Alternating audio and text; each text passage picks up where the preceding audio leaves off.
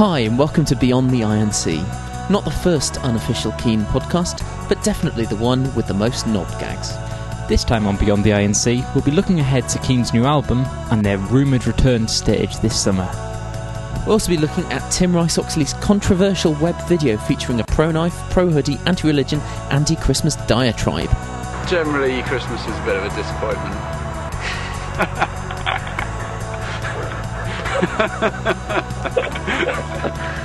And I'll be examining the band's latest musical innovations, such as this example of a cat providing backing vocals on the band's recent UK tour. Ooh, atmospheric. And finally, I'll be reporting backstage from Tom's latest attempts to break the Berlin stand up comedy circuit. Das ist ein Lied über Leute, die sich getrennt haben. Anyway, we'll be breaking down the latest goings on in the world of Keane as they work towards their third album, and, of course, trying not to take it quite as seriously as you. So, in case you've uh, not been keeping up with events, um, the band spent three weeks first in, in their barn, then moved on to Paris, then to Berlin. Just like that song, actually, wasn't it? Um, I don't know how many discotheques they went in, but they spent two weeks in Paris, then four weeks in Berlin, recording with uh, Jon Brion and Stuart Price, who are both legendary producers. And Tell me, tell me some things that I'm going to know John, Jon Brion and Stuart Price from, Chris. Um, Stuart Price is, is best known for working with Madonna, I think, and also he remixes under the name Thin White Duke. So, perhaps expecting something dancey in that sort of direction. Maybe, but I mean, Keane have always been saying, you know, for the past four years they're going to take us in all kinds of directions, like hip hop and things, and it's never been quite as um, quite as much of a change as as they've always said. Like nothing in nothing in my way has never quite been the Eminem hip hop anthem that it was claimed to be. One of those cases where the influences are there, but the music stays relatively in the same spot. Yeah, so but hopefully, the, uh, bringing new producers to the table will will actually force a change because you know. Previously, they've only worked in, in Heliocentric with Andy Green. Speaking of the familiar, now that they are now they're back in the barn, which is their own custom-made space, we should really be getting towards the finishing stretch of this record now.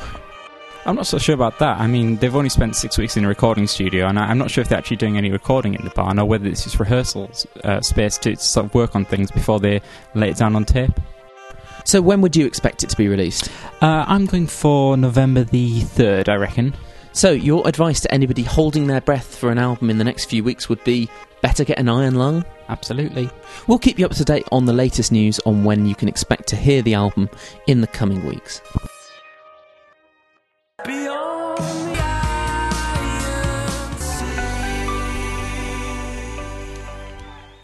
And now for a quick look at Keane's rumoured live dates over the summer. They have tentatively been announced for Nelson Mandela's 90th birthday party in Hyde Park on Friday, June the 27th. I say tentatively because the band themselves have remained tight lipped.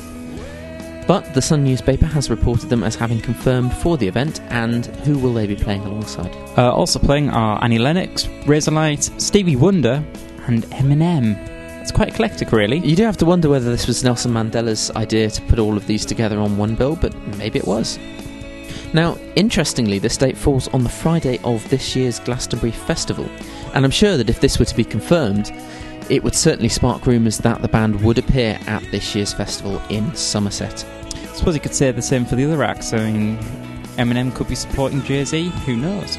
Well, who knows indeed. Certainly, if this is to be confirmed, then there are sure to be many other gigs announced around the world. We'll keep you up to date with them as they come out.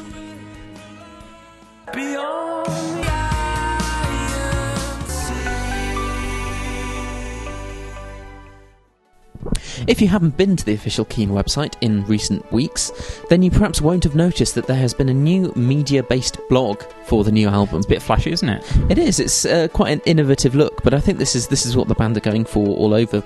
Change in music, change in the website, and what they've done is rather than having the flashy uh, animated uh, artwork as they had for the second record, what they have now is a simple picture or video explaining or not, as the case may be, what they're up to at any particular time. Yeah, some of, the, some of them are a bit uh, obtuse, aren't they? Just pictures of, I don't know, the floor or the ceiling and... Uh, Perhaps uh, we wouldn't wish to offend our good friends in the band and call it pretentious. Oh, stop it. But it certainly has left a few people scratching their heads. And one of the most recent additions has been a uh, a new video of Tom interviewing Tim, which has uh, ruffled a few feathers uh, on the website. As we mentioned at the top of the cast, it is Down a- with the kids, are we now? The cars. the cast. It includes some controversial comments, including top of the list. I don't like religion. Well, as you can imagine, this has caused a storm amongst some of the website members. Chris, give me a quote from uh, you know to, to gauge the mood of some of the people. Okay, well, uh, Everett Nelson wrote on, on the comment section, he wrote, uh, Tim, the beautiful music you write and the capability to enjoy it was given to you as a gift from God. Lesson. Putting religion aside, without a creator, our existence is meaningless and our death a hopeless inevitability. I pray that you will find salvation. Well, as we all do. It's great to see something with a bit of character and a bit of flavour posted on the website, getting down to some, you know, some opinions and Yeah, it's, it's nice. It's nice to see a bit of uh, opinionated, Bit of nitty, spirit. nitty grittiness. a bit of heart. yeah. I hope there's going to be more of that in the weeks to come.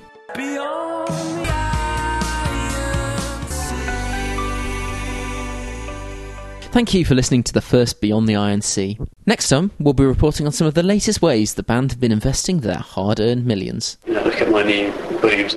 So until next time, I've been Chris, And I have been Andrew. and that was Beyond the Iron Sea.